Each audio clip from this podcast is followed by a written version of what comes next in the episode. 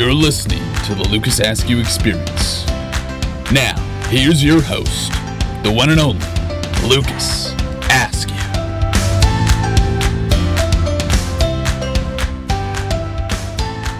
Hello, world. Welcome to the Lucas Askew Experience. It is that wonderful, wonderful time of year. Yes, while some people might be focusing on their Christmas gifts, getting that last minute something special, I'm focused on one thing. The my my favorite part of this time of the year, it's college football bowl season. And yes, ladies and gentlemen, we're in a global pandemic. Things are not the same, and this bowl season is not the same. But we are hoping that we can bring a, a, a slimmer of, of hope and joy to the world through this annual bowl preview show. So we're going to do a bowl preview show, and this, I will say, is going to be my final bowl preview show on the Lucas Askew farewell tour. There was only one person that I could call, and it's it's someone that you know very well. He's been on this this podcast a few times, both from a college football and college basketball lens. He is the 19 time nominee, but the five time Grammy Award winner. And somehow, some way, he continues to prioritize this podcast over all his other external obligations. So, for that, the LA faithful is near and dear. We thank you. So, without further ado, bring on Mr. James Taylor. Welcome back to the Lucas Askew Experience. Ah, thank you, sir. Thank you, sir. The only reason I keep coming back is because I keep seeing your amazing followers. The numbers keep climbing. The reach is uh, is uncanny, and it's just a pleasure to be, to be back. It's a pleasure to hear your voice. Uh, you know, and you know, last time we were supposed to get together was, uh, you know, we had it on the calendar, I think, for the NCAA March Madness tournament, and sadly, that never happened. Um, so the fact that you know we're able to be here and able to do this uh, is extremely gratifying. And uh, and I I got a feeling you've said it's going to be your last uh, once or twice before, so I think we can go ahead and uh, you know shed shed some doubt on on that. I think we'll be back next year, folks. I you know uh, it, it has been elongated tour, but you know you sometimes know when to actually hang up the cleats or in this regard unplug the mic. And i do believe that this this may be the last time. Uh nay this is going to be the la- last bowl preview Maybe. show. So we're, we're going to make this special. We're going to make it uh something that uh, you can write home about. And and you're right. We were supposed to see each other in uh in in march for the march madness preview. That obviously got wiped away. We were actually supposed to see each other in person uh at some point because it actually has been just over a year since you and I last chatted and, and saw each other. We're obviously do, doing this virtually, but I, I touched on it a little bit during a previous episode. You were actually the last human being I saw before my son, now one year old, uh, Mr. Levi, is. Uh, you were the last person I saw because it was the podcast episode. We recorded it, and uh, a few minutes later, I found out that we were going to the hospital. So you you saw my raw emotion during that time period. Unfortunately, we didn't get it on tape, which is again lo- looking back, hindsight twenty twenty. But Heartbreaking. Some moments though, some moments you you know you need to have for yourself. exactly, And- and for the for the ones that you care about, which is my wife and you, James Taylor. it was it was an honor to be there. I was that was a little bit of a shocker. Uh, you know, we were had had a few beers, we're having a good time, and all of a sudden, uh, you know, wrapping up the show, and Julie's, I think we're going to the hospital. So that was a bit of an eye opener for me. uh, but man, I'm, I'm glad we're you know a year later, and you have a, a wonderful, beautiful, healthy child and uh, a wonderful family. So congratulations to you. Well, th- thank you, thank you. It's uh, it's it, it's been a pleasure. So, but enough about uh, the past. We're we're here talking about the present and the future, and let's let's dive into this bowl season because, like everything, it's unprecedented. The unprecedented bowl. That's uh, that may be the working title of, of this podcast episode, but it is something unlike we've seen in the in the bowl landscape. This has been ballooning for years on end, uh, 40 plus bowls that we were getting to. But this year, 16 bowls actually had to be canceled due to either COVID protocols um, or not enough teams to fill it. So before we jump this- into the, the bowls that actually did survive, I think we need to pay homage to those that uh, that were canceled uh, this year. Okay, yeah. I mean, I was. This might be the year that our listeners actually make it to the playoffs and the national championship with those 16 canceled bowls. They, even uh, though we're we're going to spend some time right up at the hop for these bowls that aren't even happening, but an an ode to the Bahamas Bowl, one of James' favorite bowls. Uh, when that does come back, I, I, know you're you're hitting a plane ticket to get to Nassau. Uh, if Wisconsin ever makes it, you can be one thousand percent sure that I will be there. And the the Birmingham Bowl. You can be uh, you can be one thousand percent sure that if Wisconsin ever makes the bowl, I will not be there. um, th- this one was a, a, sad one. The Celebration Bowl. Everyone loves the uh, HBCU uh, game, the SWAC, the MEAC, Grambling, Alcorn State, also a big powerhouse. Unfortunately, Other, yeah, yeah. Cel- Celebration Bowl couldn't make it. Uh, the Fenway Bowl. This is going to be a, the new year for the the folks at uh, in in Boston because nothing says bowl season like playing out in Fenway Park in uh, 36 degrees. But that would have been intriguing, though, a, a football game at Fenway. It would have been uh, just like the uh, New Era Pinstripe Bowl uh, would have been an in, interesting bowl that had been played in the uh, the New York Yankees Stadium, but defending champs, your Wisconsin Badgers. There you go. Fun fact. Um, okay, we'll uh, we'll get through these uh, other ones relatively quickly because let's be honest, we, have lost a couple uh, followers uh, just on this rant. So the Red Box Bowl, the Quick Lane Bowl, the Las Vegas Bowl, the Military Bowl, the LA Bowl, the Tony the Tiger Sun Bowl. I'm disappointed for the kids that don't get to have their frosted flakes without reduced sugar. Um, sadly, no no sponsorship for Tony the Tiger there. The San Diego County Credit Union Holiday Bowl, uh, the Guaranteed Rate Bowl. This is uh, this was actually formerly the Cheez It Bowl. We'll get into the Cheez It Bowl later. It's a it's an interesting uh, switcheroo that they did. Uh, the SoFi Hawaii Bowl. Nothing says uh, December 24th or 5th like the Hawaii Bowl unfortunately. No Hawaii Bowl. And then the last one, the Radiance Technologies Independence Bowl. And, and a good friend of you and I sold that sponsorship to Radiance Technologies this year. And I'm sure they're they're just they're disappointed, gutted at the uh, inability to promote their brand and promote what a wonderful technologies company that they are that is heartbreaking. Uh, you, you, know, you hope that they can come back next year, and that will just, you know, that that wonderful contract that he signed will just be delayed one year, and he can still, you know, get his get his three year contract out of that. That that is the hope. That is the hope. So pour one out for uh, all those canceled bowls, but it's time to actually get in the bowls that are being played. Um, actually, we, we probably should put a uh, a caveat. This is all fluid because everything in this year has been fluid. So a game can be canceled up until game time. So we are hoping that all 29 games are actually going to take place. So and I'm a little confused because it looked like Army, you know, started out in one bowl that was canceled, and then there were some, uh, you know, you know, some unknowns there if they were going to make it back in, and then I all, I all of a sudden saw them further down the schedule in another bowl. So Army has an opponent, and it is your West Virginia Mountaineers because they will play anybody, any place, anytime. And Tennessee opted out because of COVID precautions. But regardless, West Virginia Army will be a very uh, tantalizing Liberty Bowl matchup. But let's start with the first bowl of this bowl season schedule. It's the famous Idaho Potato Bowl on the Smurf turf in Boise, Idaho.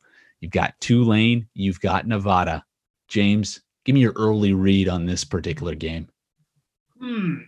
Interesting. I mean, I, I will say that Tulane got hot at the right time. I think they won four out of their last five. Uh, but uh, going up to uh, you know Boise this time of year, you know those those Southern New Orleans boys. I'm not sure they're gonna you know love the cold weather. Um, but then again, I I think Tulane has a pretty solid squad this year. I think they're playing well. Uh, I'm gonna I'm gonna pick uh, you know the old green wave here. Green wave. This is a classic example. Two high scoring offenses, contrasting styles. Uh, so behind the arm of quarterback Carson Strong, Nevada ranked second in the Mountain West. Tulane actually leans more heavily on the ground game, ranks 17th nationally in, in production with over 218 uh, yards per game. So this will be those contrasting styles. You got six and five Tulane. You've got Nevada. The Smurf turf. That there's something there's something interesting when you go on the Smurf turf. I like the team that has blue in their pattern. They both do, but who will be wearing blue? It's the Nevada Wolf Pack. Nevada. All Book right. it. Interesting. Tulane's minus two and a half. I mean, you know, I like that ground game of Tulane in the cold weather up there, but then, like you said, that that Smurf turf, uh, you know, you, we've seen some, you know, some some high scoring affairs, some run and gun up there. So yeah, it should actually be an interesting game. Also on the 22nd of December, the roofclaim.com Boca Raton Bowl, UCF and BYU. Also, roofclaim.com. We aren't in even though I just uh, bought a house, I'm not looking for a new roof. If I was, I would be going roofclaim.com. Solid individuals. I've heard great things. But enough about roof claim. Let's talk about the game. Boca Raton, wonderful place to to host a, a bowl matchup. You've got a just a tantalizing uh, game. This is one of the more exciting early bowl season matchups. Both teams top 10 scoring offenses, averaging more than 40 points per game. The Knights they're close to home, playing in Florida. That could have an advantage. And the line has definitely bumped up uh, by three points from its open. BYU minus six and a half. BYU was the the darling for a while uh, because they were playing anyone that would actually schedule them.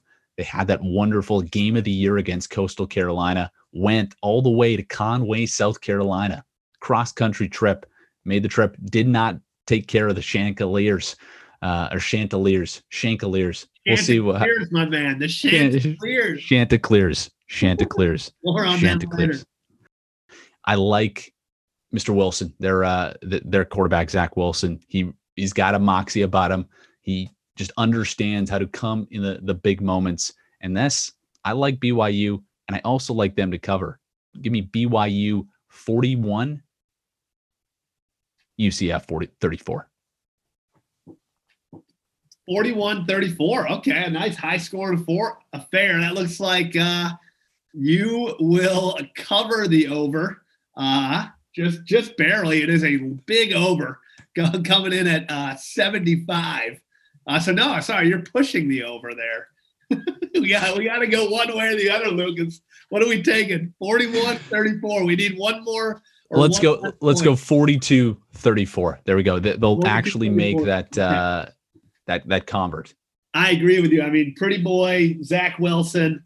Uh, you know that they've been putting up huge numbers all year. Uh, they ran into a very very tough, uh, you know, Coastal Carolina team. I think they still you know have a good amount to play for. I think they're going to come out play hard, and uh, I think they, they they beat UCF as well.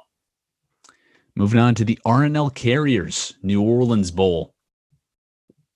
Louisiana Tech got its season off to a good start um, after going two and two the remainder of October.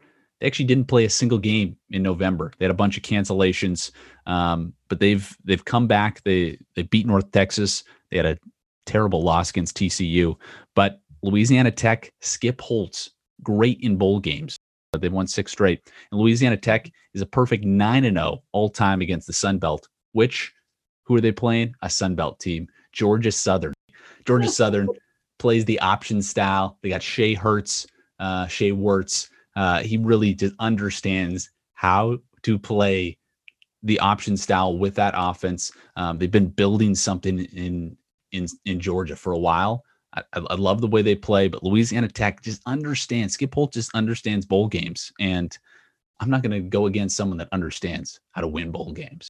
Wow, that is. I mean, that that's some deep knowledge there with uh, with with Skip Holtz's bowl record. It's it is tough to to bet against that. I mean, I do agree. Georgia Southern's been building a very very sound program. It feels like for the past five, six, seven years. Um, I just think the Sun Belt was so tough this year. Uh, you know, with the likes of Coastal Carolina and the Raging Cajuns. Uh, and I know Georgia Southern played, you know, played some some close games. I got, I, I think they're a better team than their record indicates. Uh, I'm going to stick with uh, Georgia Georgia Southern here. Wow. So maybe we've got a little side bet here. You've got uh, Louisiana Tech, the Bulldogs against uh, your your favorite Georgia Southern. And Southern's going off in minus five and a half. So Georgia Southern Eagles. You, you could have fed me the uh, the nickname there. That's uh, that's what That's what guests do to to help the overall host. But we'll work on that, James. We can work on that. I apologize. I also did not know what Southern Illinois mascot may or may not have been. Moving on to the Montgomery Bowl in Alabama. The Montgomery Bowl, new postseason matchup for uh, 2020. It, basically, if you want to create a new bowl game, just pick a different city in the state of Alabama, and that's what that's really what they've been doing. Just uh, we'll get to the Camellia Bowl in a little bit. Um, basically, you you name a city in uh, in Alabama, they're why do you think that is? Why why does Alabama have a, a monopoly on on random small town bowl games? because Alabama, it's it's a religion. Football is a religion. It's not just the University of Alabama in Tuscaloosa. They've got Hart in Cranton, Montgomery, Birmingham. You, you, you drive up up along Mobile. that state, Mobile. You name it. Hattiesburg. Hattiesburg.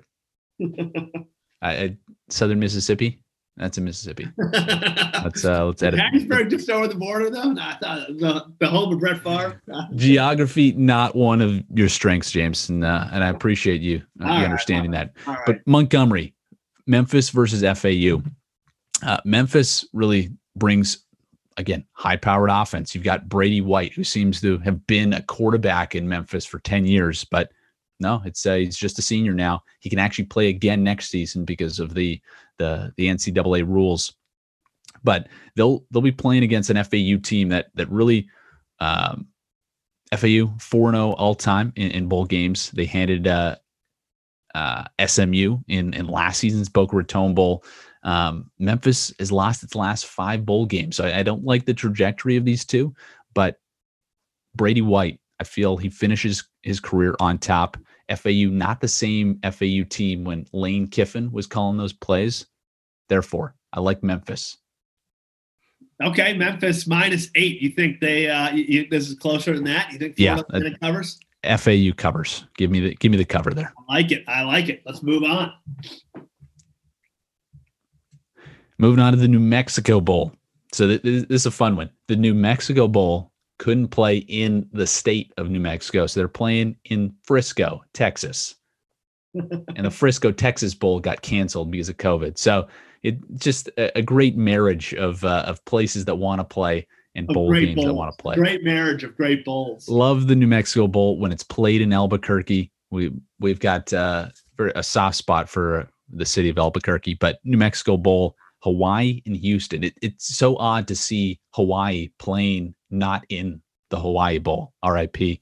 But this will be an interesting matchup. You, have got Hawaii that's come over. They're, they're, doing the quarantine. They believe that the the Rainbow Warriors will will strike uh, strike magic here. Um, it's the run and shoot offense. This is what they do. They like to gun and sling it. But Houston, Dana Holgorsen, the traitor, Dana Holgorsen, uh, who, who, left West Virginia out to dry, and thanks to Neal Brown, has resurrected that program. But we'll get into them in a little bit. This Houston team, they've got a lot to prove. Constantly in the upper echelon of the AAC, they had a little bit of a down year, overtaken by the SMUs of the world, the Memphises of the world, the Cincinnatis of the world. I think they've got a lot to prove today. Usually, I don't like Hawaii when they're not playing in the Hawaiian time zone, there's something about the New Mexico Bowl in Frisco, Texas, that I like Hawaii to win this game. Ooh, interesting. As a 13 point underdog, uh, I, I give it like- to me outright. Give it to me outright. Ooh. I'll take it. All right. Wow. That's uh, you know, that's a big, big prediction there. Uh, you know, as you said, some weird stuff going on here. Uh, Twilight Zone stuff uh, you know, New Mexico Bowl and Frisco and you know, marriage of bowls. I, I, I got a feel this one could be a wacky, a wacky, wild one. So tune in. Uh, I, I'm, you know, seeing maybe a, a wild two point conversion pick the other way, or maybe a, you know, a, a field goal returned uh, for a touchdown, something of that sort. I think it's going to get wacky. I think it's going to get fun. Uh, you know, I, I, I'm with you, man. I'm with you on this one. Let's go Hawaii, baby. If that doesn't get you jacked up and excited to watch on Christmas Eve, then I don't know what will. So tune in to the New Mexico Bowl taking place in Frisco, Texas. Enjoy. And then on Christmas Day, yes, you can watch the NBA, but you can also watch the Camellia Bowl, Marshall versus Buffalo. And if you have not seen Jaret Patterson, Buffalo star running back, you need to tune in and watch in the Camellia Bowl. Jaret Patterson was absolutely destroying defenses game after game, seven touchdowns in one game this season.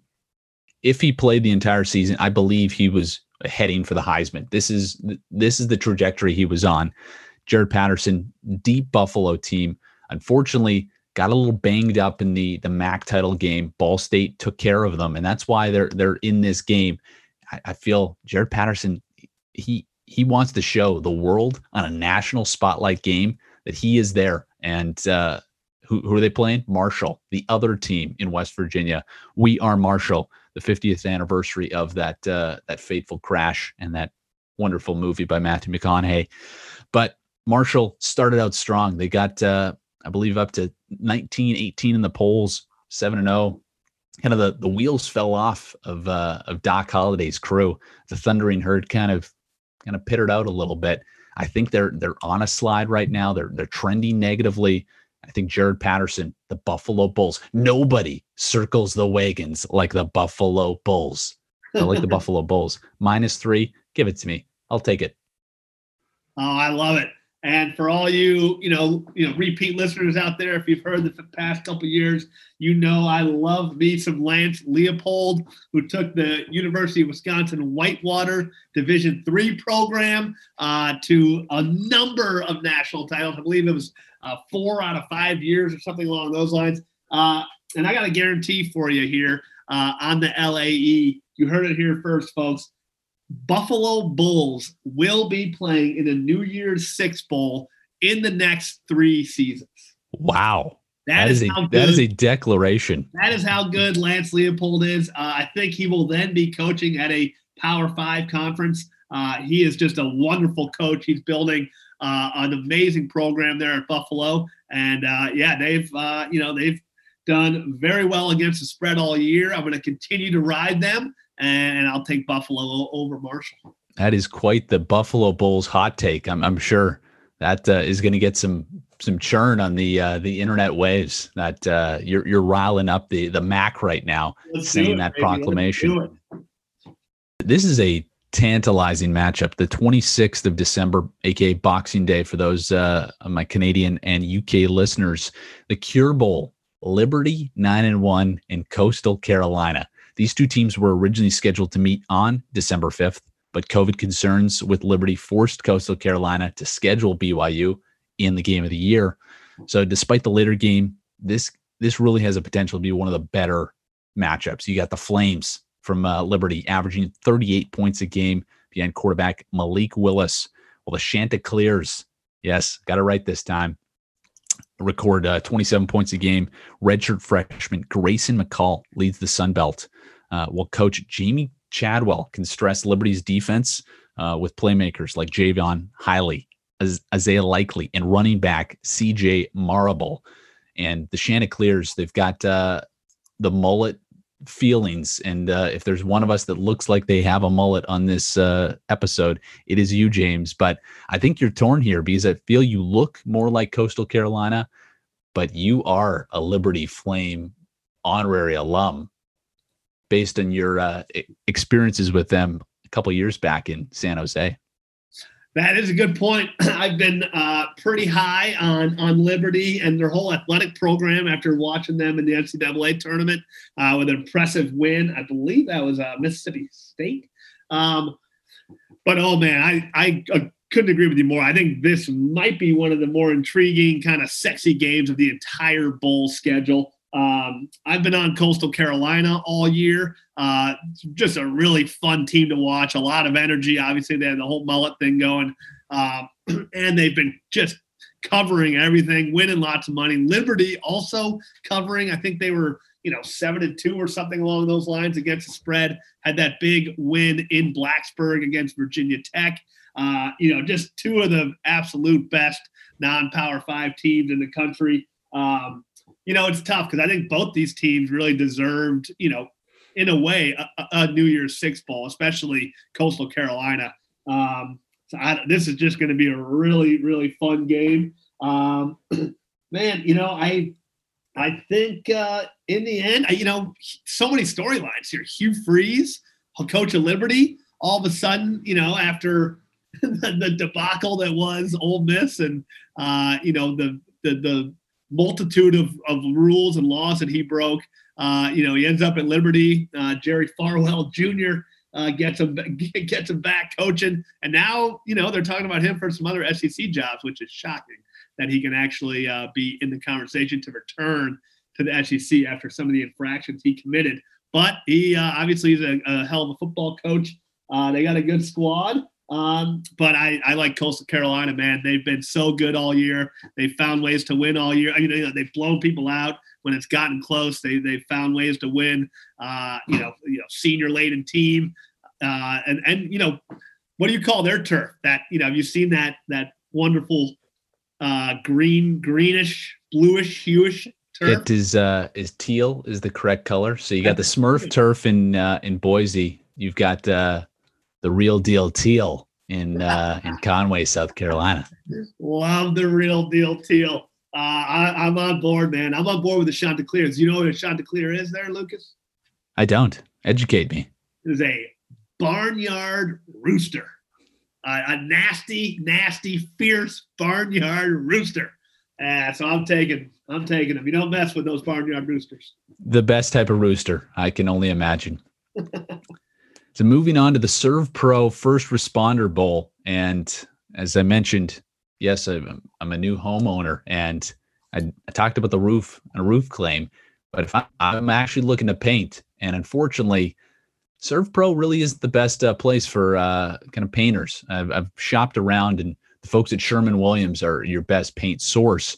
Uh, but if you're looking for a, a strong painting option, I've got some uh, some recommendations in the Bay Area, but digressing from from painting. A quick note there with Serve Pro as well. We're here, us at Flowater, we're not big fans of Serve Pro. Uh, unfortunately, generally when when something does leak, it's never Flowater's fault, obviously, but uh, sometimes it does happen, and that's usually when Serve Pro turns up, uh, and they they charge you an arm and a leg to clean up uh, water damage. So, I'm not a fan of Serve Pro, uh, not a fan of this bowl, but then again, I do love the Raging Cajuns.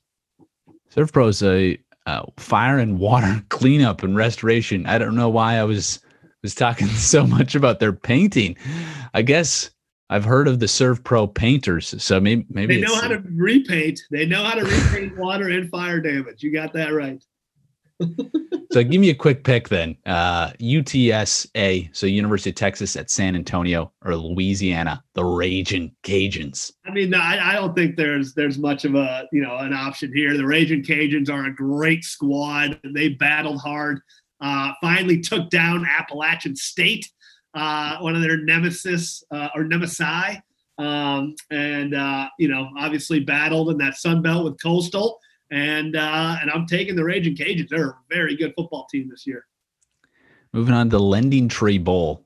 Lending Tree, if you if you need a, a particular lending agent, uh, if you're in the m- mode of actually uh, getting a home, I wouldn't recommend Lending Tree. I actually recommend Guaranteed Rate. That did have a bowl game, unfortunately got canceled. So if you're choosing between them, yes, Lending Tree did get the bowl game, but the better service is Guaranteed Rate. So again, just a just a, a brief message, and, and again, we thank uh, all the great sponsors of uh, of the, this bowl season. And don't worry, we'll get about uh, we'll get to the sponsor of this particular podcast later on. But Lending Tree Bowl, you've got Western Kentucky, you've got Georgia State, the Panthers of Georgia State, the Western Kentucky Hilltoppers.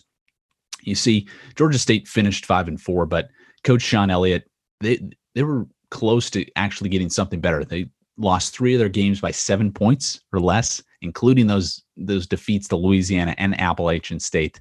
Uh, Elliott's squad is led by high-powered offense uh, quarterback Quad Quad Brown, 21 total touchdowns. Um, I, I, think this this could be a low-scoring battle because of the the Hilltoppers' ability um, to play defense and their lack of offense, they only average 18 points a game. With that, I like this 17 14 Western Kentucky.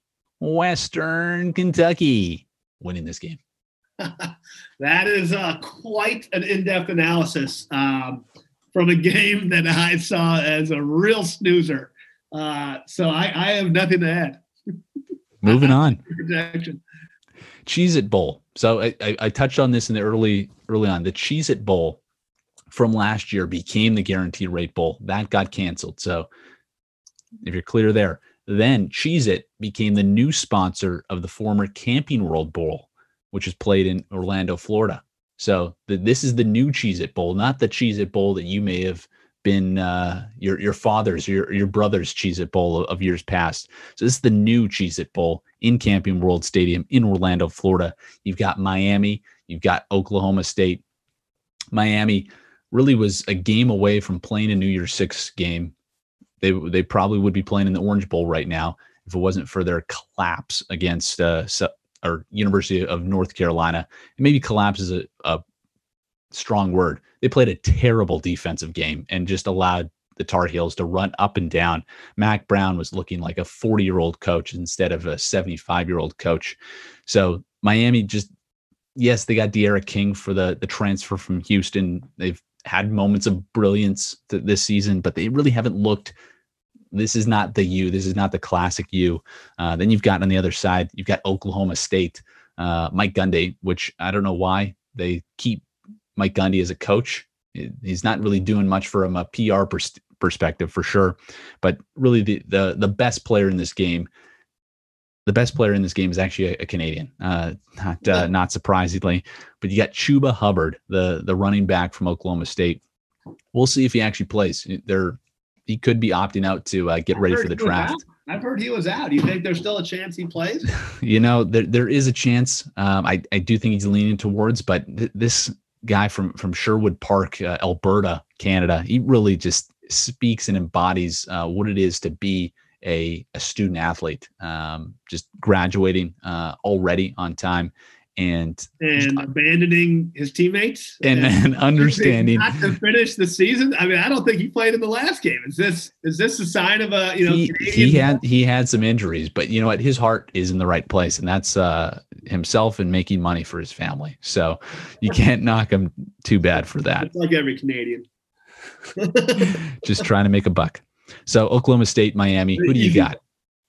Um, I man, this you know Miami coming off that shellacking, like you said, against UNC, just did not look good. That was about as demoralizing and gut wrenching of a of a loss at on your home turf as you can uh, as you can have. Uh, and you know, Oklahoma State, you know, I, you know, you give Mike Gundy a hard time, but at the you know at the same time, has has there been a season where he's lost more than you know three or four games lately? I feel like he has them uh, in the upper echelon of the Big 12 year in, year out. Um, obviously, pretty deep pockets over there with the old T Boone uh, Pickens. Rest in peace, T Boone. Ooh, sorry, sorry, T Boone. Um, it still has deep pockets to the Pickens family. Yeah, the Pickens family still there. I, yeah, so I'm, I'm, I'm going to go with Oklahoma State in this one. Okay. I, I also like Oklahoma State in this one. The Valero Alamo Bowl.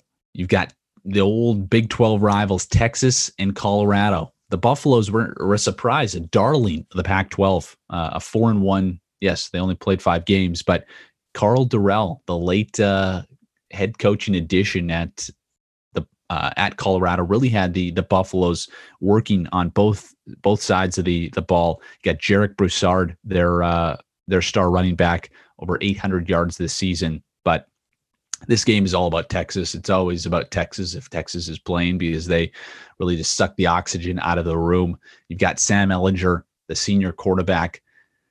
Yes, a six and three team is a top 20 ranked team, but that they have higher expectations at Texas. And they really, Tom Herman is on the hot seat regardless uh, if he wins this game or not.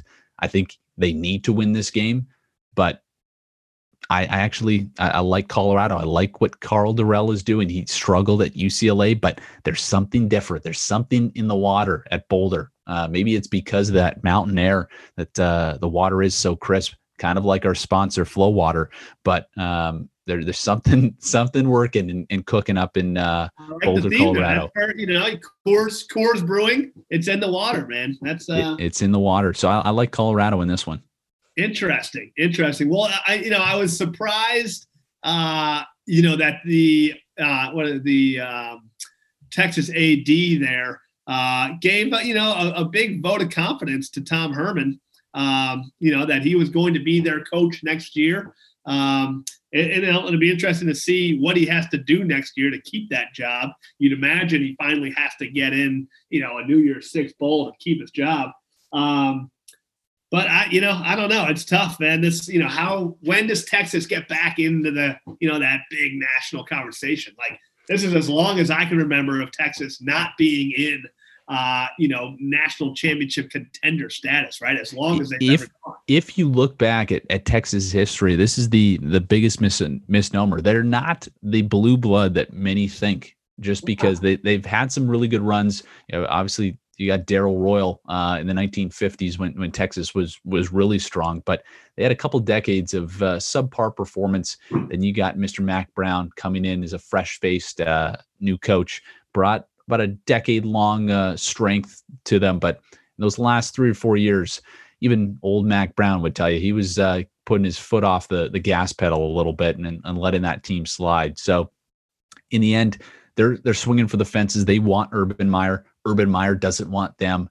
So they really need to wait for that home run hire, uh, whether it's uh, someone from a, a, another Big 12 team, um, someone like a, a Matt Campbell. Uh, yes, Matt Campbell isn't really a, a, home run hire, but if he continues to build up his resume, you got Mario Cristobal, um, also an, another darling name.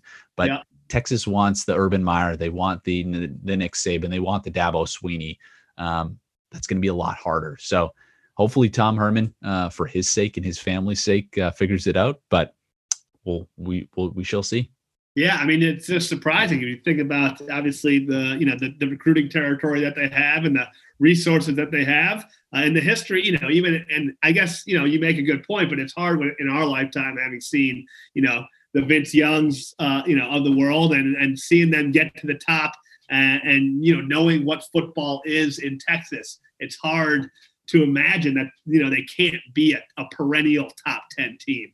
Um, that said i mean i think they still have uh, you know the talent and, and, you know their the class uh, of, of, of their uh, recruits you know year in and year out. I think they're just they're they're better than than colorado. I'm taking texas. And you like minus 11 and a half? You taking the points Ooh, that's a little bit of a tough one. Yeah, I'll go ahead. I'll let it ride with the points. Okay, we, we've uh, we've got a bet here. I've got uh, I've got the fighting Karl Dorrell's uh, Colorado plus 11 and a half, and uh, James Taylor always a front runner playing with the Longhorns. Moving on to the Duke's Mayo Bowl. Yes, nothing uh, says the day before New Year's Eve like a Duke's Mayo Bowl. This formerly the Belk Bowl. Uh, I know your favorite department store uh, across this country, but Duke's Mayo. You've got Wisconsin and Wake Forest. Wisconsin minus seven. Both teams a lot of start and stops to their season. Wisconsin looked like they were building something. Unfortunately, COVID protocols really cut the uh, cut the tires out of that one. Um, but I'll, I'll I'll give you the first conversation here because I'm not the one wearing Wisconsin Badgers gear.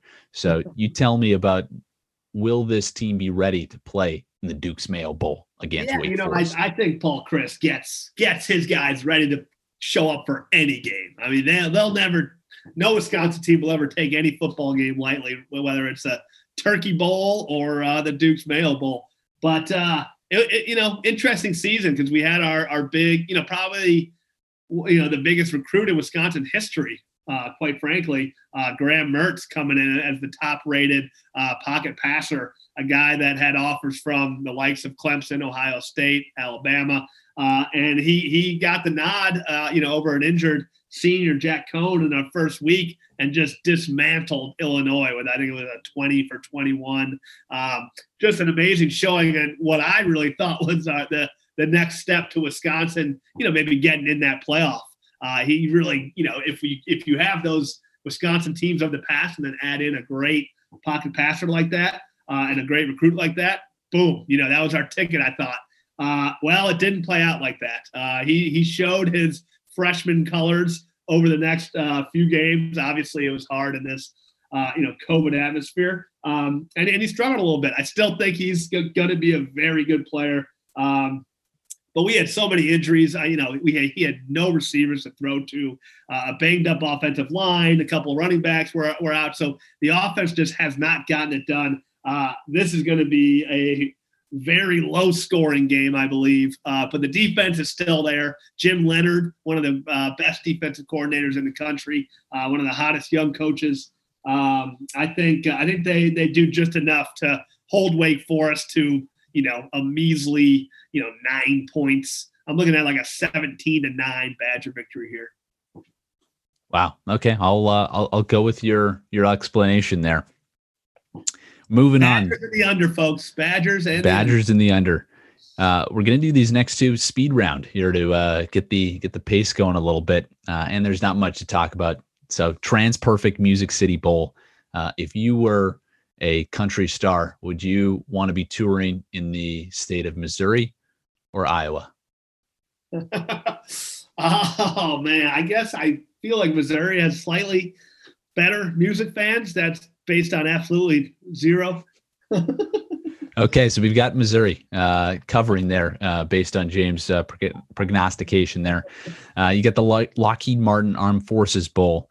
Um, if you were building a building your army, um, not not to fight, but in, in terms of a, a, group of people that you want to kind of bring together, um, are you taking a road trip down to Tul- Tulsa, Oklahoma? Or are you taking a road trip down to Mississippi State and Starkville, Mississippi? Ooh. Ooh, that's tough. I mean, I I got to give my my Tulsa boys a lot of credit. They they pulled off uh, that cover Saturday night against Cincinnati uh, to get me my four game parlay victory. Uh, they showed a lot of fight in that one. I'm going. I'm going Tulsa, Oklahoma, baby. Tulsa, Oklahoma, it is. Uh, and lastly, the Arizona Bowl. If you were on s- some spring break, would you want to be spending it in San Jose or Ball State? Basically, Ooh. would would you want to meet someone from Ball State or San Jose State? That's actually State- a better question. Is Ball State in Ohio? I just feel it feels like it's in Ohio. Um, Like I'm- like most MAC teams, yes. There's no doubt I'm going with the San Jose State Spartans. Spartans. Ball State in Muncie, Indiana. We are losing a lot of uh, listeners because we we said Ball State's in Ohio. So my all. Apologies. it all. All my apologies to the uh, the five listeners in, in Muncie. Uh, I've, I've Starting seen fresh, yes. I'm going with the San Jose State Spartans with a nice shout out to my sweet, sweet mother who has a master's of education. She is a Sparty from the San Jose State Spartans. Wow. And they've had a wonderful, undefeated year. Uh, they're a really, really solid squad. They took it to Boise State uh, the other night, and uh, you know, I, I think they need a little more, uh, little more credit. Uh, Oh, you know, they, they, more they, need, they need more. They need more credit. And San Jose State, if you're giving shout outs, I'm going to give a shout out to John Pock, uh, former uh, AD, associate AD at, at San Jose State. When I was looking to come start my journey to America in 2009, I was reaching out to athletic departments because I wanted to work in college sports. And I reached out to the great folks at San Jose State, and they opened me, they welcomed me in open arms. Uh, unfortunately, I got some other offers and ended up not going with them, but they were the first one to say yes. They gave me hope. So I thank uh, John Pock um, and the the folks at uh, San Jose State. Amen. The AutoZone Liberty Bowl, uh, West Virginia, and it was formerly Tennessee, but breaking news: it uh, is now the Army uh, Black Knights that will be playing West Virginia. Very different game plan. Uh, you're not game planning for Jarrett uh, to give you two to three interceptions um, and the Tennessee offense to be woeful. You're competing against Army, triple option. You can add a fourth option in there too because they'll find more ways to run. But West Virginia, five pound offensive lineman coming exactly. West Virginia, Neal Brown. I said it at the earlier part of the show. Neal Brown has helped right this ship that Dana Holgorsen just left us bare with. Uh, West Virginia on the up and ups. They had kind of an up and down season. Uh, couldn't put everything together. I'm, I'm disappointed they didn't play Oklahoma. That game got canceled twice because I think they would have really pushed Oklahoma um, and uh, and made that game a close one. So I think West Virginia wins. Uh, they cover the spread. Uh, I don't even know what the spread is right now, but uh, I'm sure the spread isn't as delicious as the Duke Mayo's spread that uh, you had earlier on. But I like West Virginia winning this game. You? Yeah, I mean, I you know I will say I uh, Saturday afternoon I happened to tune in to the end of the Army Air Force Commander in Chief Trophy uh, was on the line. It was seven to three late in the fourth. It was a real real barn burner. Uh, Army did punch it in from the goal line um, to get that victory. Uh, that said, the offenses did not look all that strong. Uh, I think West Virginia has a little too much talent in this one uh, uh, I'm taking I'm taking your Mountaineers. Let's go Mountaineers. Moving on to the Texas Bowl, the Mercury Texas Bowl. You got TCU and Arkansas. You see the, the Arkansas Razorbacks. They closed the season on a four-game losing streak, but they were also seven and three uh, against the spread this season. Okay.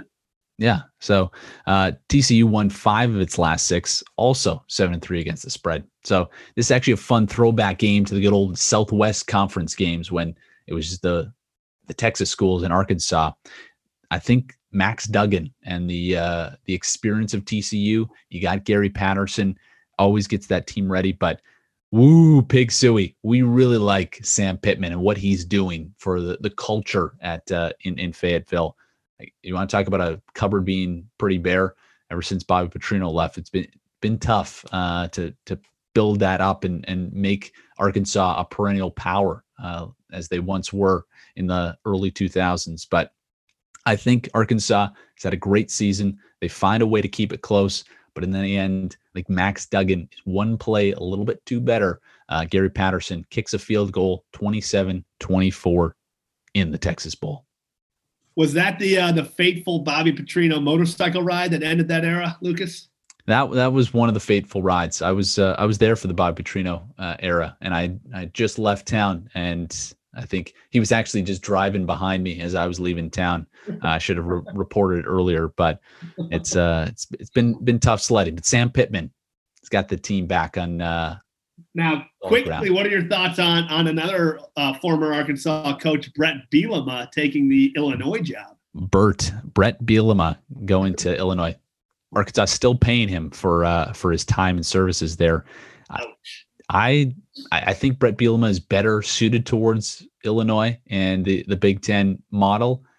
I, I think I think the game has passed him by though. I, I don't believe Bielema knows how to innovate and develop he's I'm gonna say he's a poor man's Paul Chryst. You you've got someone that that's stable, that's innovating, understanding you can have the the smash mouth football, but still have a, a powerful offense, which you need in today's college football. Bret Bielema, it's not going to deliver that. Yeah, I mean, you wonder if Bret Bielema is starting to regret that decision to leave a, a pretty cush job at Wisconsin. I remember, I think I had a rant on uh, on this uh, LAE years and years ago when you when did you did just to show the the development of, of this podcast. Bret yeah. Bielema has, has come a long way. Why, why he would leave Wisconsin, the cushiest recruiting, you know, and you know, Big Ten West. Uh, you know, it's a pretty pretty easy path, uh, you know, relatively to the Big Ten championship, and then possibly to a you know a, a, a playoff and then he leaves to go to Arkansas to go battle the, the SEC likes uh, of you know obviously you know Saban and and Les Miles at the time uh, down south. So I got a feeling he might be regretting that decision a little bit, and uh, well, we'll see how it works out for him at uh, down down south in Champaign. Moving on to the last two bowls before we get to the New Year's Six and playoffs. So the we're we're about an hour in, folks. So we're pacing delightfully well the the Vrbo. Uh, I, I, said last year was the VRBO, um, and I got pushback from the folks at Verbo. They reached out directly to me, said, "You know what? If you're going to have a podcast that is talking to the masses, uh, especially the global reach that you have, uh, we want to make sure that that you are pronouncing our name correctly and you are communicating our message." So the folks at Verbo would like to to share this message with the LA faithful that a we appreciate you uh, you listen to the podcast and uh, unfortunately these unprecedented times are making travel a little bit difficult but the folks at Verbo are here to help and when travel is again safe uh, we will be doing it, and we are committed to to our customers. So um, continue to to look at verbo in your next uh, travel opportunity in 2021. So that's a message directly from uh, the the leadership at, at Vrbo. So just wanted to get that off my chest. Uh, so since since I, I, I sucked out that time, uh, Northwestern minus two and a half in Auburn. Do you like it or not? Oh, I love Northwestern, man. I think they're a very solid football team. I'm, I'm taking Northwestern here. I, I like Northwestern. Big, big time. Oh, TaxSlayer Gator Bowl. You got Kentucky, North Carolina State. Yeah, Kentucky always seems to play pretty well in bowl games. I will give them, uh, give Stoops a lot of credit for that. Um, man, this NC State team burned me a couple times this year, uh, but uh, I think I'm going to go. You know, they just had, uh, you know, they have a better resume. Uh, they had the better season. I think they're uh, a better team. I'm going to go with NC State. And now, last bowl before the New Year's Six, the Outback Bowl. You got Indiana, Ole Miss. We'll keep it quick. You've got Indiana. Tom Tom Allen really has built a program in Indiana. You yes, you, you you're you're knocking the uh, the various other individuals, not name Ohio State and Michigan, but Tom Allen has built something in Indiana. Um, but you know who's building something? It's Mr. Lane Kiffin, and the people in Oxford love Lane Kiffin. The people outside of Oxford hate Lane Kiffin.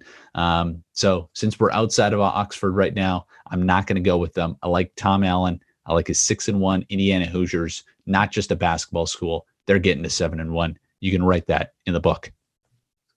I love it. I love it. Indiana, um, definitely a travesty that they lost uh, Michael Penix, who had that, you know, maybe the greatest moment of the college football season with that Superman overtime finish against Penn State. Uh, he's out, obviously, uh, for the year with a torn ACL, uh, which is too bad because that Indiana team uh, you know, they had they had some some lofty lofty hopes, and they still played uh, Ohio State tough. So uh, I like Indiana. I think they're you know a very solid squad. Ole Miss, it almost looks like they're playing too fast for their own good. Uh, it is it is uh, high action, high octane. Um, but I think Indiana with a pretty sound defense, uh, you know, they're going to read their keys and uh, they'll they'll make the right plays and uh, they'll they'll take down Ole Miss. Okay, so we're, we're now at the New Year's Six. Uh, so get get excited, folks. We're gonna ramp up the the emotion. But before we jump in, I, I think we haven't touched on uh, the sponsor for for today's episode. And and if we're we're doing a college football bowl preview, there is this the sponsor that has has come on board for one more year. This is the last uh, run that they had bought a uh, a multiple episode slot and uh, we appreciate the folks at Flowater for for their sponsorship and support of the LAE all these years. And uh, during this farewell tour, you know, I, I get choked up at, at, certain moments, and it really these are the moments that that really uh, pull the heartstrings because I'll miss the the great folks at Flowater and what they've done to not only build the LA brand with at all their places of, of establishment, uh, but vice versa. That we we've been able to to really grow their footprint um, and and build awareness of uh, of Flowater. So so James, um, as a Flowater spokesperson, uh, any anything that you want to say, just to kind of uh, put a bow on the sponsorship here this year, yeah, or no, the partnership at large. I mean, yeah, I mean, without the LAE, you know, I don't know where Flowater would be. Uh, you know, we started as just a, a simple you know, refill station trying to take on uh, bottled water, um, which is, you know, is a lofty, lofty goal, lofty ambition, trying to take down the Fiji and smart waters of the world.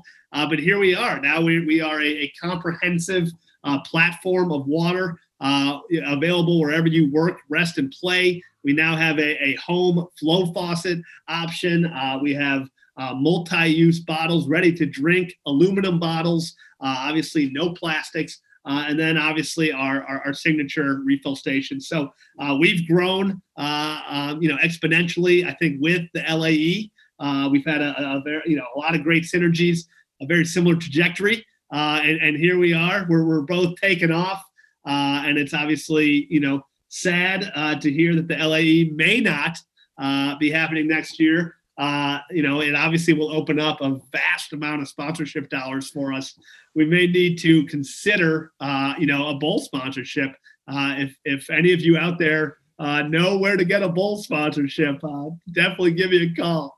But no, it's it's absolutely absolutely been a pleasure for us here at Flowater to be a part of this, and and we thank you, sir, Mr. Lucas Askew. Well, it's uh, the feelings are mutual. So again, thank you to Flowater for for presenting the annual bowl preview show and this particular sponsor show. So we'll we'll jump it right back in. Uh, the New Year's Six bowl games. This is this is why you you wake up. Um, not all these games are taking place on New Year's Day, but this uh, this group of six bowls uh, really is the cream of the crop. And yes, maybe a little watered down this year, but we've got some tantalizing matchups that I think will really entertain folks, especially uh, being stuck indoors that that we all currently are still. So you've got the Goodyear Cotton Bowl Classic, Florida minus two and a half versus Oklahoma.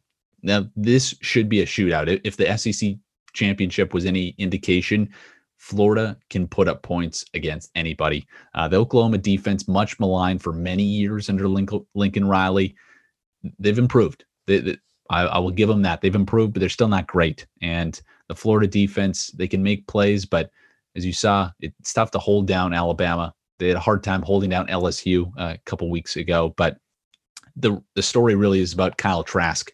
Uh, Kyle Trask, the uh, a Heisman favorite all year long, probably doesn't win it uh, because of the eight and three record. But Kyle Trask really just ripped through the the record books all season long. Uh, he will be without his top uh, p- pass catcher, Mr. Kyle Pitts, um, who opted out for uh, just getting ready for the draft. But you've got Toney, uh, the dynamic back and, and kind of more of a scat back type. But Kyle Trask has a, a bullet arm, um, and I think he outplays Spence, Spencer Rattler, uh, the Oklahoma gunslinger.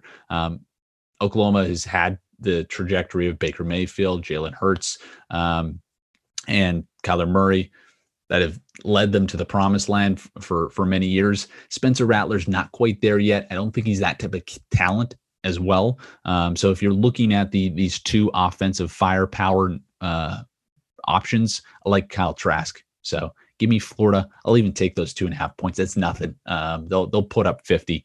Uh, give me a 50, uh, 42 game, Florida. Ooh, I like that. I, I definitely agree. Uh, you know, after seeing you know the the shootouts uh, that Florida ha- have has been involved in, um, you know, with LSU, and then obviously, you know, really giving Alabama a run for their money after giving up five touchdowns in uh, you know the first half, looking like that uh, that game uh, might might be over. Uh, but they you know they hung around in the second half, and it was an exciting game.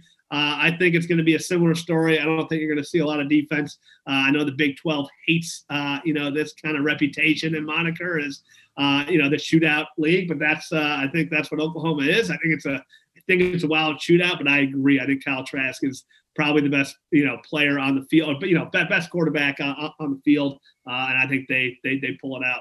And I like the over similarly. Okay, moving on to the Chick Fil A Peach Bowl. Cincinnati nine and zero. Cincinnati getting no love, no respect from the College Football Playoff Committee or just college football at large. Continually pushed back and pushed back. Um, I think they're they're ranked ninth now behind a, a couple two lost teams uh, unbelievable disrespect. You got Georgia seven two, kind of a uh, medium sized year for them. They, they didn't really achieve uh, ultimate goals, which their goals are getting to the playoff, but they maybe found an actual quarterback. They, they went through a couple uh, throughout the season, but JT Daniels uh, seems to be kind of righting the ship and, and where they want to go uh, with this team. But enough about Georgia, enough about the big dog. Let's talk about quote unquote Cinderella. And C- Cincinnati is not your average Cinderella uh, because Cincinnati has been there. Uh, they've built a, a strong program. Luke Fickell, uh, the former Ohio State defensive coordinator, just understands how to X and O um, and, and build schemes. But Cincinnati, they really are a, a big program. The AAC doesn't get enough credit. And Cincinnati was doing this in the Big East uh, before they came over. Um, I think you, we talk a lot about the the top high, scoring offenses, but this Cincinnati defense is one of the toughest. They are limiting teams to 4.3 yards per play, and they still have some firepower on offense with Desmond Ridder, um, kind of a dual threat quarterback, averaging uh, helping average the team 39 points per game. So in this, yes, you look at the motivation. Will Georgia want to to come and and, and play against Cincinnati? It is Chick Fil A Peach Bowl, so it is in Georgia. So uh, the the Georgia folks don't have to go uh, far away to actually play this. But I think Cincinnati, the folks from Ohio, yes, yeah, Cincinnati is in Ohio. We can confirm that piece. I like Cincinnati, the Bearcats winning this game. Oh man, that's you know I I couldn't agree more. I mean, a team goes undefeated like they have. Uh, you know, they faced some quality opponents, uh, and heck, I still remember back in 1999 when they took down Ron Dayne and the Badgers uh, when they weren't known whatsoever for their football uh, and ruined our hopes of a national championship. Uh, we still, you know, went on to the Rose Bowl, but and, and got the victory. But man, that since then they have really built a wonderful program there. Um, and I agree, man. I think defense is the name of this game. Uh, obviously, everyone, you know, is kind of, you know, respected Georgia as one of the best defenses of the year all, all season long. I think Cincinnati is also one of the best defenses. Um, so for that reason, I, I, definitely like the under in this game. Um, I, I, you know, I think you touched on it. I, I just don't think Georgia has that much to play for. I know Kirby Smart is a is a heck of a uh, a coach and a fiery coach, and he you know he'll get his guys. Uh, you know, revved up, but in the end, Cincinnati, you know, I think going for that undefeated season, uh, I like, I like their will, their determination. Uh, I think they find a way to win this game. Moving on, PlayStation Fiesta Bowl, Oregon, Iowa State. Shout out to uh, Scott McAdams at uh, PlayStation for uh, not the PS5 hookup, but uh, for all of his work in in the new launch of the the PlayStation game console. So Scott McAdams, big fan of the LAE, uh, giving him giving him a shout out. So thanks thanks again to PlayStation. But this game really is uh, referendum on Matt Campbell, and Matt Campbell gets a, a lot of love uh, in the Iowa State community they want to keep him as much as they can, but he is a a hot uh, coaching prospect linked to Texas, other big programs. Will he want to jump? Potentially, but I think this is a, a, big spotlight game for him to to help continue putting Iowa State on the map. Um, do you know where where Iowa State is on the map there, James? Oh man, it, uh, Ames. Yes, you've been to Ames. There we go. Ding, ding, ding. So I, Iowa State against Oregon a four and two Oregon team um, that again played in the Pac-12 championship only because Washington couldn't play and uh, they upset uh, USC in the process. But again, tough to predict any of these Pac-12 teams because the lack of lack of play this season. But Mario Cristobal um, continues to to be building something. I think this is a, a jumping off point. Um, they had Herbert for a number of years. They've brought in a new quarterback they're building and, and growing him. Um, and he won't be a Herbert, but I think he can get to that level. So I like this in a, a, a squeaker of a game. I'm going 28 24. The Oregon Ducks find a way. Interesting. Yeah, no, I mean, I think this is a bit of a snoozer as far as uh, New Year's Six, especially Fiesta Bowls go. Uh, you know, with Oregon at four and two and an incredibly kind of weak Pac-12 um, this year. And then, you know, Iowa State, they had that home loss to the Raging Cajuns from Louisiana early in the year. Um, uh, so, you know, I don't know. This is, a, this is a tough one. I, you know, obviously Oregon's got, you know, the talent uh, level there, but I, I think, uh, I think Matt Campbell and Iowa State kind of grinds, grinds one out here. This is, uh, you know, kind of one of the better teams they've had in a while. So uh, I think they're going to show up to play and I think they get the win. Now let's talk about grinding one out. Capital One Orange Bowl, Texas A&M and North Carolina. Texas A&M is probably filthy uh, upset at uh, being not even considered. Let's be honest, not really even considered for the playoff. However, I don't think that's much of a claim. Yes, you, you seven and one um, or one loss within the SEC, but in the end, they did get blown up by 28 points uh, for Alabama. So again, I, I, don't know if this is a game to really show showcase that yes, they should be in the playoff, but I think Jimbo Fisher gets paid a lot of money um, to to win win football games. He's helped develop Kellen Mond uh, many uh, in in in many regards, both on and off the field, and I, I really think Texas A&M A&M is the better team, but Mack Brown, man, Mack Brown has, has turned this North Carolina team around. Remember when North Carolina was a, a one two year two win team a few years ago. The Larry Fedora hat really uh, brought this uh, program to new lows, but the Golden Son, Mack Brown comes back and resurrects them. You got Sam Howell, um, lethal quarterback, and and I, I, believe they're taking the next step with this program. So give me the upset pick 34 31, North Carolina. Go Teals. Go, go Heels. I like it. I like it. I, yeah, Texas A&M uh, better be careful, uh, you know, about how much time they spend moping uh, about the, you know, the the playoff because, uh, yeah, Sam Howell and UNC and they they're uh, an offense to be reckoned with. You, yeah, they got a great uh, slew of receivers, uh, and that was obviously uh, you know showcased against Miami. Um, so I think it's going to be a fun game. I, I agree. I love what Matt Brown is doing. Who knew he still had it in him? I, he's got another top 10 recruiting class coming in. Uh, so I, I kind of love that, you know, you, again, you know, UNC always kind of dismissed as a basketball school. I love uh, that they're building a football program there finally. Um, and yeah, this is going to be a shootout, man. I think this is one of the, you know, kind of more fun, sexier games of the bowl slate. Uh, I, you know, it's a big over 68 and a half, but I feel like this is just going to be a shootout. Uh, and man, it's going to be close. I think it's going to be like a, you know, kind of, you know, one of those 52 48 type of affairs. Uh, and God, I just think Texas A&M might have a little, a little more in the tank to pull it out. Man, you know, I think they might be uh, playing uh, to show some people up. I don't know if James has watched Texas A&M this entire year. That they they don't blow people up uh, and they don't run up the score. They're a more methodical team. Yes, North Carolina will make it a fast paced game, but I don't think there's any way it's reaching that level. So go go with Lucas. Go with the under on on this particular game. All right, we got another side action, baby. And I believe we we've reached that moment, that moment in time, 75 minutes into this podcast. And I, I, know we've got every single listener glued to their AirPods or earbuds or whatever you're listening to because you haven't missed a second, because you want to be there for the moment we talk about the college football playoff. The top four teams, we break down the Rose Bowl, the Sugar Bowl, and the national championship. So just take take a second, breathe it in Okay, we ready? Let's let let's get get going.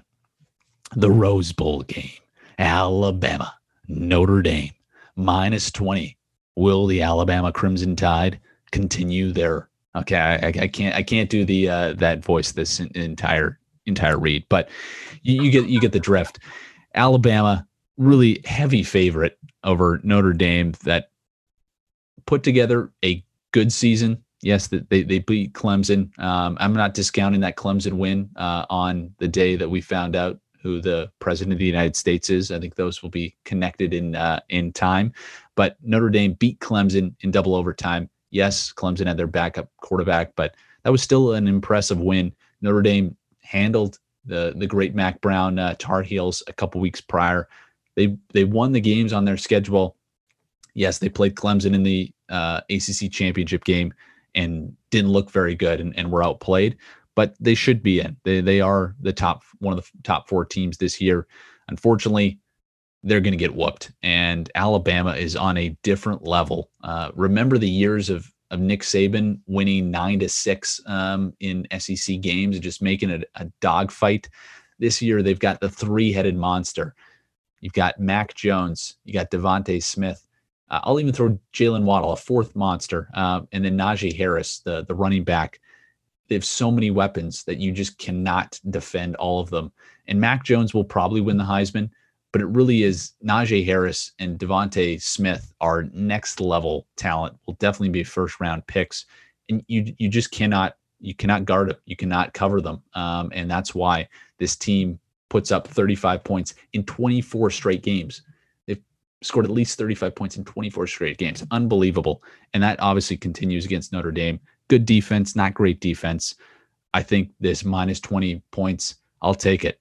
Give it, give it to me. I think they win at least by three touchdowns and another snoozer uh, for the first college football playoff semifinal. Well, that would be that would be a little bit of a travesty. It'd be, you know, obviously, you know, you think you get to this this moment of, you know, the four team playoff, uh, and all we want to see are the, you know, these epic battles of, uh, you know, the the Titans going up against each other. But, uh, you know, if Notre Dame can't hang uh, right now with Bama, then, uh, you know, so, I don't know, something's wrong with college football. Maybe. I question for you: Do you think? uh, you know, Kelly was saying that they might not show up at the Rose Bowl if they can't have their uh, kids' family members at the game. You think there's anything to that? So I, I, think there was something in the water there, but let let me just actually rephrase. This is the Rose Bowl game played in Dallas, Texas this year. So it's moved away from Pasadena, moved to Texas, where there will be fans in the stands. Oh, okay. yes. More so, breaking news from the LAE. You're welcome. I'm I'm basically that's a it's a Woj bomb or Woj bomb, um, as uh, I would say. well, then I mean, uh, yeah, well, that's big. Um, so it means that Notre Dame will absolutely be playing. Actually, they, they will be playing. Yeah, I liked what you know his message was. He's like, "Hey, I'm just kind of the spokesperson here. I'm like, I talk to the leadership of my team. I talk to my kids. I listen to what they have to say uh, you know, and and then I, you know, I I kind of report back to you guys. So, uh, you know, being the media. So I, I kind of appreciated that perspective. Um, but uh, you know, I does does this type of if this is a blowout, does this push the the brokers in college football to make it eight, expand the playoff to to eight teams? I'm I've been on I I, I don't like continuing to expand and expand because I, I like the bowl system, but you, you see examples of this. It it's a flawed system right now, and you're not even giving teams a chance that run the table like a Cincinnati. So they were going to put the four teams that they they want to actually get eyeballs from a TV audience. So I'm I am actually more of a proponent of increasing this to eight, and I think these type of games can can help uh, build momentum when you are not creating this competitive balance between just the top four. Yeah, no, I agree. And I think it's a little unfortunate because if there was ever a year, you know, where you were going to try out the 18 format, um, you know, this was the year, right? And unfortunately, it just kind of goes to show how, uh, you know, rigid and kind of inflexible, uh, you know, the, the, the, the CFP is right now. Um, that they they couldn't make a change, right? They couldn't somehow include the Cincinnati's or the Coastal Carolinas, even in a year uh, like this where you know no one's been playing their full schedule. We you know there are games to be played. You know like you know they're not to it's not going to be a 16 17 18 game schedule um, so they could have done it this year uh, even just to, to give it a try right like we've seen all the other major uh, sports leagues you know step out of their comfort zone uh, and, and, and give you know different you know, uh, formats a try. It kind of would have been fun to see the CFP do that this year. Um, it's it's sad that they didn't. Um, I I agree. I'm a huge proponent of at least a six game playoff where you give a bye to the one and two, uh, and then you know make sure that you have. Uh, one of those non-power five, like almost a guaranteed spot for a non-power five. If J- James Taylor, the mediator, creating. We talk a lot of people on four, a lot of people on eight bring it in the middle. Let's get a six team playoff. I, I like where you're you're bringing these two sides together. Yeah, no, absolutely. So anyway, you know, uh, you know, it's not going to happen uh, this year. Probably won't happen in the next couple years. Sadly, it's all you know. The money is, is making the decisions there, but uh, I sadly agree. I think Bama uh, is, is going to run run away with this thing. I don't think Notre Dame has uh, the talent to hang. So from one semifinal to the other, I think is a lot more competitive. You've got a rematch actually of last year's epic semifinal between Clemson and, and Ohio State. A little bit different variables in this particular game. It's not being played in uh, Arizona. It's being played uh, in the Allstate Sugar Bowl. Um, so that that that's one piece. You obviously have Clemson. They are the superior team on paper. You've got Trevor Lawrence. You got Travis Etienne. Um, the receiving corp, though, if I'm giving an edge, uh, I would give the edge to Ohio State. Um, Clemson lost a lot of talent from last year's uh, last year's team, um, but Trevor Lawrence is Trevor Lawrence, and he will be hopefully the first pick of the Jacksonville Jaguars uh, come this NFL draft. So more on that later. But I think Clemson is the favorite here. Ohio State, they've played half a season. Justin Fields has been kind of up and down. Uh, they had some good games. Um, it's a, the Northwestern game, not the greatest, um, but Northwestern's a really good team, tough as nails. Um, they, the Indiana game was was a little lackluster for them as well.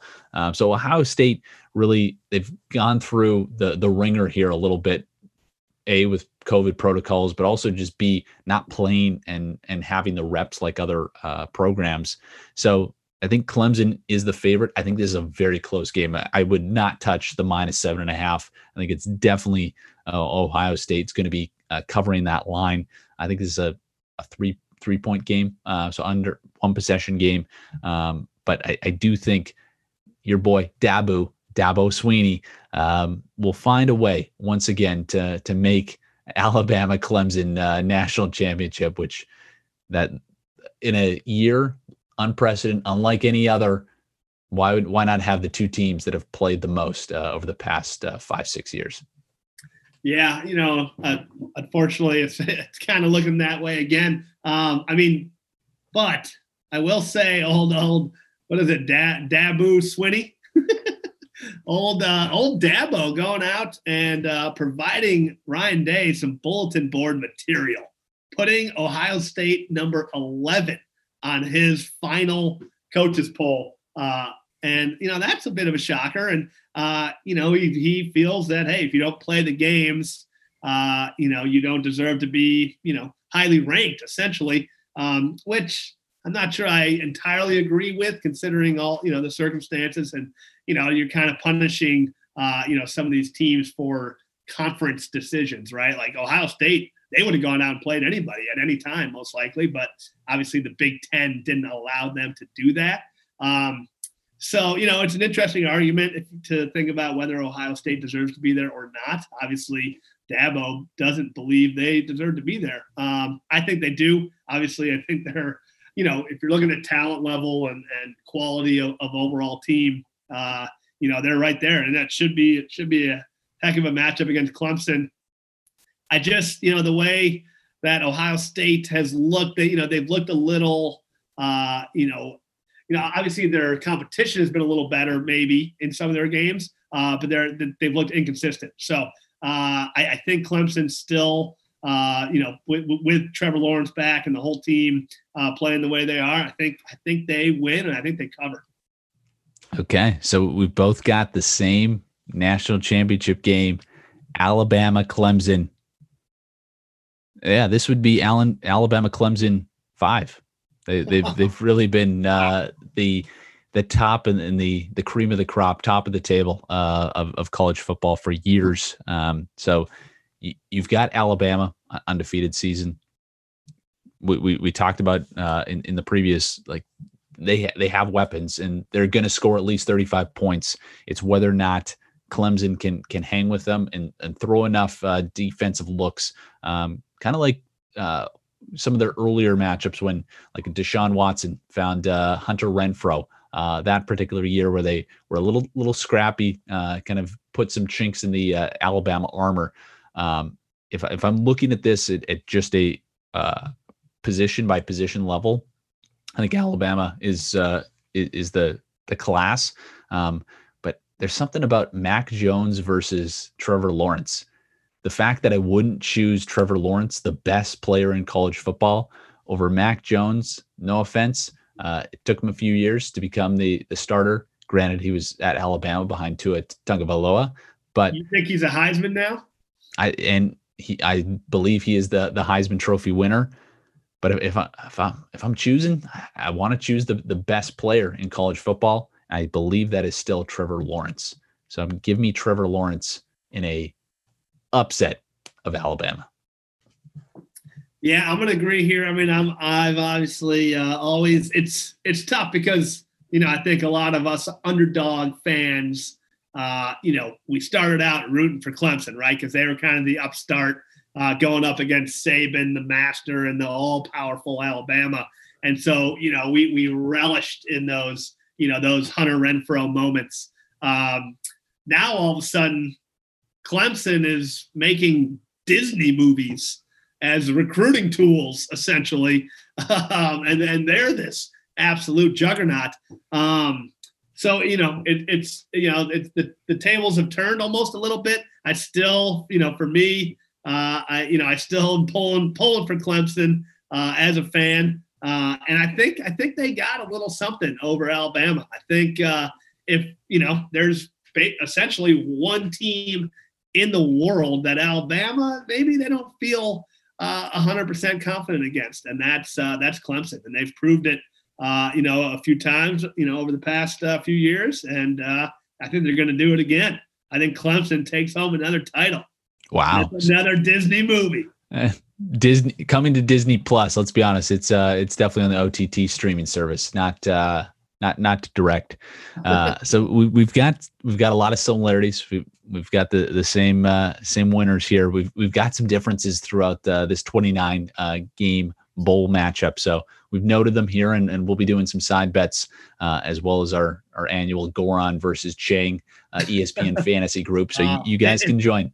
If everyone could have seen last year the fact that our entire bowl pick, I'm picking every single bowl game and it comes down to Virginia Tech, Kentucky, and a multiple lateral, wild, crazy play that Virginia Tech ends up picking up and taking it into the end zone for the cover. It was it, it was it was spectacular for me, folks it, it, was monumental. I, I do remember that moment because I was uh, my my son just born a couple weeks, uh, so I had to put the earmuffs on and and make sure he, he didn't hear what uh, Dad said because I was not a happy camper at at that moment. But we've uh, we've moved on, bigger bigger year here, uh, so we'll, we'll, we'll see. So again, it's a it's a it's an odd year, but hopefully that there's there's some joy watching uh, or listening to these uh, these great uh, college football bowl matchups as part of bowl season. So, James, before we we, we fully wrap up,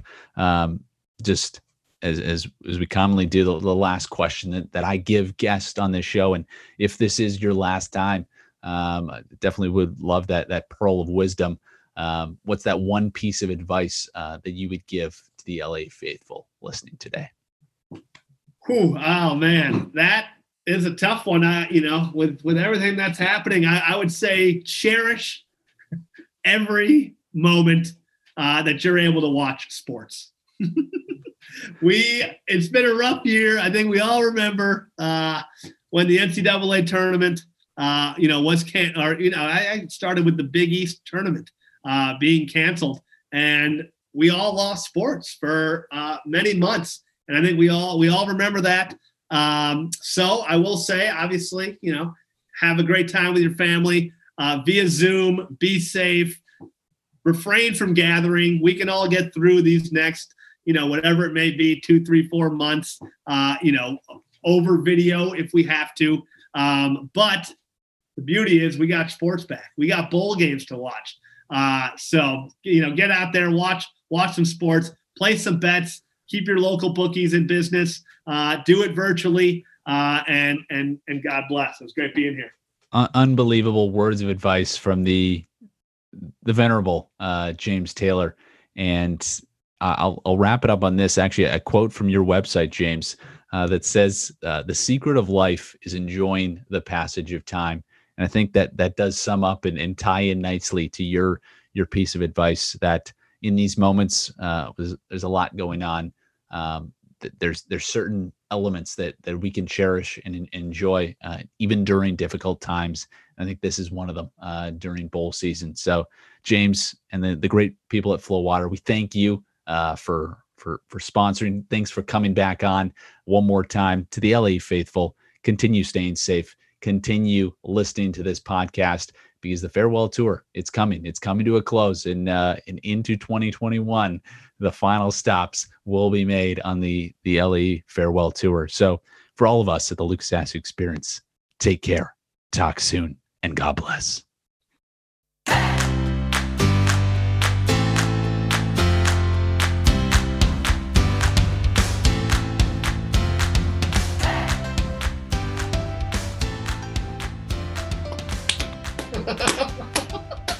An hour and a half. Ooh, this is going to be a fun one.